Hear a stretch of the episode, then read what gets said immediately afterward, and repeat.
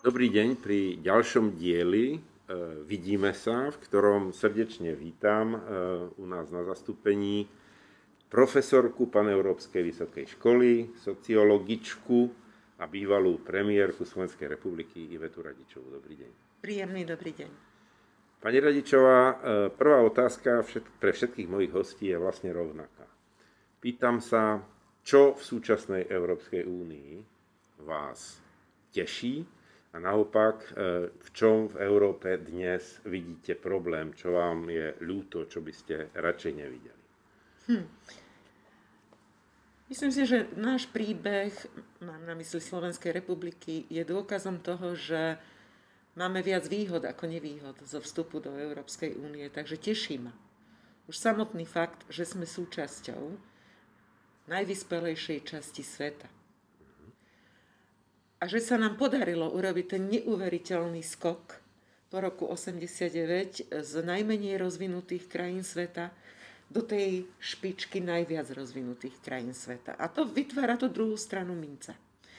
Že medzi nimi, ale ešte stále vrávoráme a snažíme sa dobiehať. A tu je na mieste otázka, v čom členstvo nám pomáha dobiehať tie najvyššie štandardy a kde naopak – sa vyskytujú prekážky, ktoré e, nám ten beh spomalujú. To, čo nám pomáha dobiehať, sú určite všetky podporné mechanizmy pre právny štát. Uh-huh. Vytvorenie nevyhnutných inštitúcií. Druhá strana tej istej mince, e, vymáhanie dodržiavania právneho štátu aj nástrojmi Európskej únie je to, čo stojí za negatívne znamienko. Keby e, dôslednejšie vymáhala dodržiavanie regulatívov právneho štátu, tak dnes nestojíme v situácii a dileme zablokovaného európskeho rozpočtu krajinami ako je Polsko alebo Maďarsko. Pretože podmienovať e, rozdeľovanie finančných zdrojov funkčným právnym štátom je natoľko prirodzené, že odmietať tento moment znamená, že právny štát v daných krajinách je nefunkčný. Dobre, ale to je zrovna teraz predmetom mnohých veľmi vášnivých diskusí, že či naopak vlastne ten postup ehm, nebol príliš tvrdý voči Maďarsku a voči Polsku zo strany Európskej únie a to viedlo k tomu, že sa postavili akoby na zadné a vetovali vlastne ďalší vývoj. Čiže vy si myslíte, že to malo byť naopak ešte tvrdšie a ešte skorej? Nepustí logika. Uh-huh. Ak funguje právny štát a funguje bez problémov, potom nemôže mať problém, ak je podmienkou pre rozdeľovanie finančných zdrojov funkčný právny štát.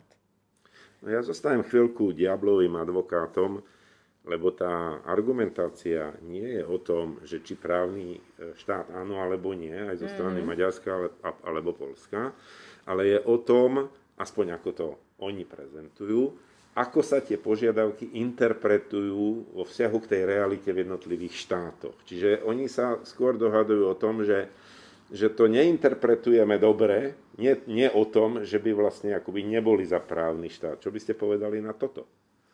Takto sa pohybujeme v takej ríši, ktorá podľa môjho názoru s rozhodovacou politikou nemá nič spoločné. Uh-huh.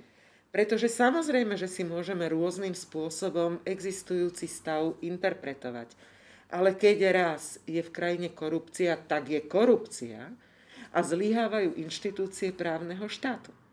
Keď raz v krajine sa príjmajú zásahy, ktoré znižujú nezávislosť súdnictva, tak je to narušovanie princípov právneho štátu. Jasne. A nie tu o čom vie, to nie je vec interpretácie. Dobre, a čo poviete potom na argument, ešte už sa, už sa v tom nebudeme toľko rýpať, ale posledná vec, čo poviete na argument, však ale korupcia a, a podobné trendy nie sú len v Maďarsku a v Polsku, ale sú aj inde. Však sme to videli napríklad aj na Slovensku. Práve preto nemáme problém s dodržiavaním požiadaviek striktného právneho štátu, so silnými inštitúciami a so sankcionovaním každých pre, e, prešlapov. Jasne. Každá krajina, ktorá sa s týmito fenoménmi chce vysporiadať, práve chce aj pomoc zvonka, uh-huh.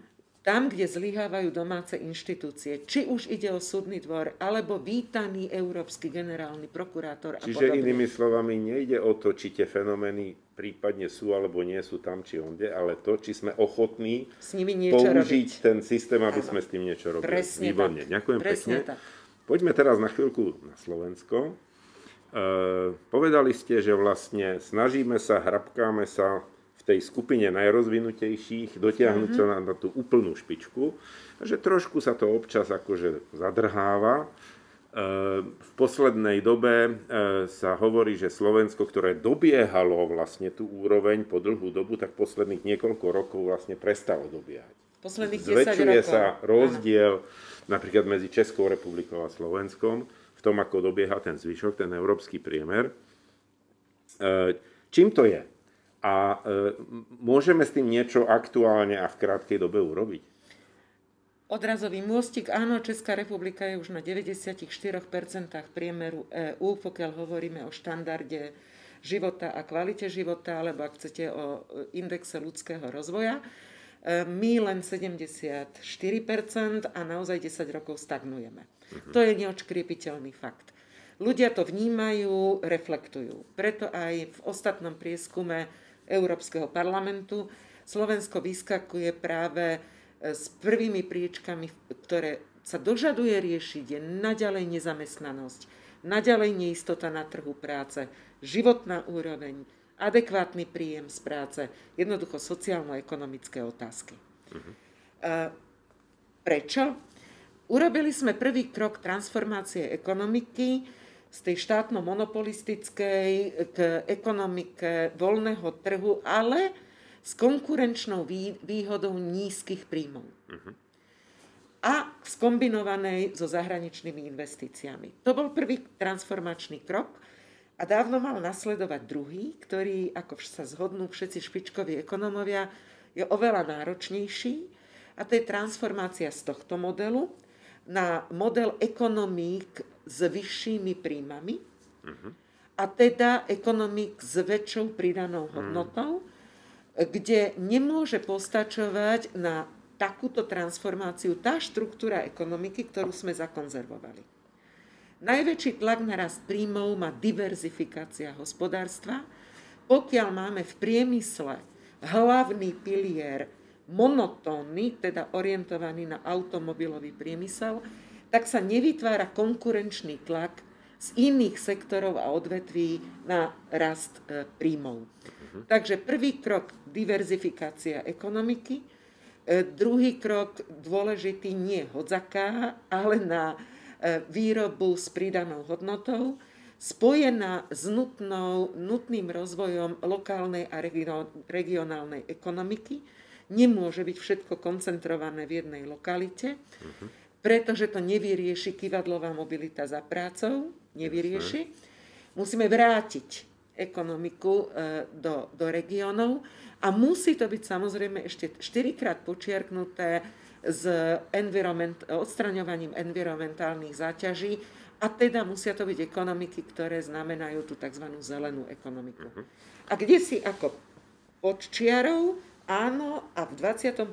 storočí v informačnej revolúcii, to znamená širokospektrálnu digitalizáciu, pretože ten, kto nestíha čas a väčší priestor, prehráva v súťaži. No, e, ja sa musím nutne opýtať, lebo e, samozrejme toto sú veci, ktoré sú prioritami e, Európskeho programu pre najbližšie obdobie, klimatická neutralita, zelená ekonomika, riešenie sociálnych dopadov transformácie. Prišiel do toho COVID, ten to skomplikoval, mm-hmm. súčasne nám nasypal veľa peňazí a vzniká akási nádej, že pri najmenšom budeme mať dosť prostriedkov na to, aby sme tie nutné kroky mohli urobiť, ale teraz sa treba zhodnúť na tom, ako to urobiť efektívne a čo najrychlejšie. No a tu mi nedá, než sa opýtať na vašu skúsenosť ako premiérky slovenskej vlády, ktorá si zažila svoje v tých v riešení veľmi rôznych názorov v rámci koalície.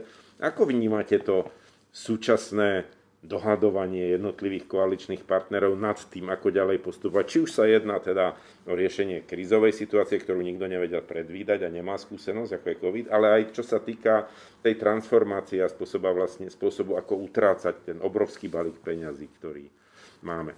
A ja viem, že je to zložitá otázka, máme na to jenom len, len veľmi málo času, tak ak môžeme stručne, len taký pocit z toho, aký máte.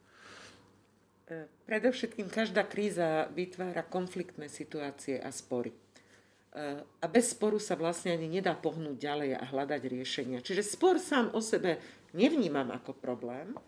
Problém začína byť vtedy, keď sa prenáša na občanov. Takže ten spor sa má riešiť v tých inštitúciách, kam prináleží a kam patrí. V okamihu, keď sa za arbitra berú občania, a z nich sa vytvárajú znepriateľené skupiny, ktoré sú nosičmi a nositeľmi e, daného sporu, e, tak to nevyhnutne vedie k destabilizácii nielen mhm. situácie, ale aj vlády. Takže zažili sme, tiež to bola kritická a krízová situácia, e, tie spory sme nevyriešili tam, kde sme ich vyriešiť mali. Napokon vyústili naozaj až do konca vlády, lebo nebolo možné koalíciu udržať e, pokope, to, bolo, to už nešlo.